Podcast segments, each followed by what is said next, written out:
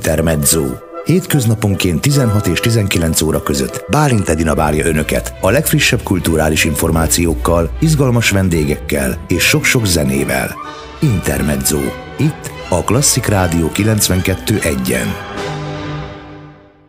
Ez a Klasszik Rádió 92.1, az Intermedzót hallják. A vonalban Csetvei Krisztina, a Móri Csetvei pincészet borásza, aki Georgiában tanulta meg a helyi speciális borkészítési technikát, és itthon először ő alkalmazta. Szervusz, szeretettel köszöntelek!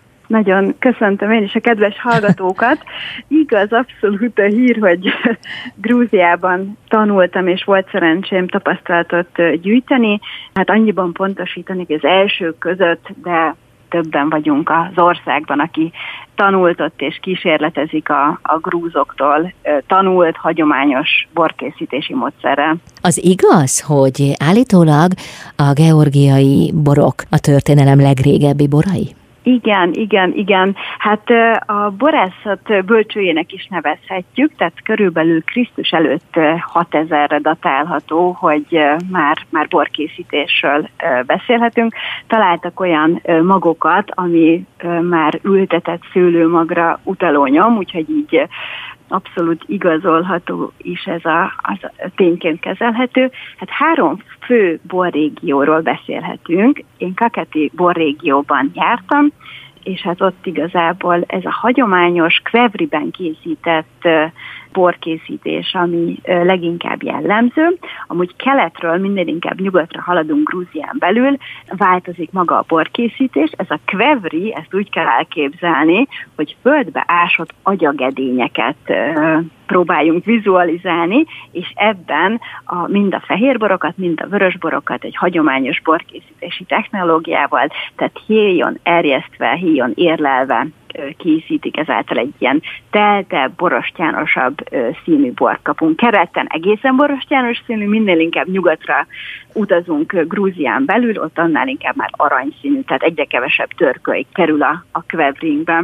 Uh-huh. Ami még érdekes lehet, hogy nagyon sok hagyományos szőlőfajtával dolgoznak, tehát sok őshonos szőlőjük van, és, és hát tényleg nagyon izgalmas borokat volt szerencsém kóstolni is, meg hát önmagában ezek a földbeásott agyagedények egy, egy nagyon izgalmas történet, amit aztán itthon mi a Móri pincészetünkben már nem földbeásva, hanem földfeletti szép kőagyag edényekben igyekeztünk az ott tanultakat kamatoztatni, és és itthon a Móri ezerjót így elkészíteni. Kvevri technológiával?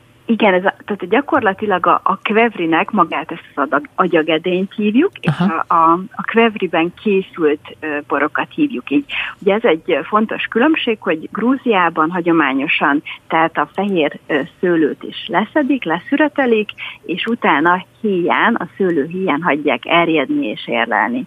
Itthon jellemzően általában egy zúzásbogyózás, egy préselés következik, és a préselt most ö, tesszük már ezekbe az amfórákba, és ettől egy ö, jóval frissebb, gyümölcsösebb, üdébb bort kaphatunk. Úgyhogy a, az amfórát ö, mi gyakorlatilag ilyen erjesztése és érlelése is használjuk, úgyhogy ötvözzük a hagyományos technológia részét és a modernebb borkészítési lehetőségeket. És a hazai íz visszaadja azt a georgiai sajátos ízvilágot, amit ott tapasztaltál meg? Igazából maga az amforában készített boroknak van egy olyan jellegzetes, sajátos karakter, hogy azt mondom, hogy, hogy igen. Hogyha hosszan híjon erjesztjük és érleljük, akkor ezeket a mondhatjuk narancsboroknak is, ugye a színükről kapták a, a, az elnevezésüket, de ugyanúgy nem kell megijedni semmi köze a narancshoz, hanem szőlőből, ráadásul fehér szőlőből készülnek ezek a borok, tehát igen, abszolút emlékeztetnek. Nyilván itt nagyon sokat számít a szőlőfajta és a termőterület, azaz a terroár, ami még, még meghatározható. A grúzborok nagyon koncentráltak, nagyon komplexek, és tényleg van egy jellegzetes karakterük. Nehéz összehasonlítani, tehát azért nem merném ezt így állítani, de stílusokra nyilván egy hasonlóság visszavezethető. Mm, nagyon szépen köszönöm a beszélgetést. Hát igazán nincs mit. Csetvei Krisztinát, a Móri Csetvei Pincészet borászát hallották itt az Intermedzóban.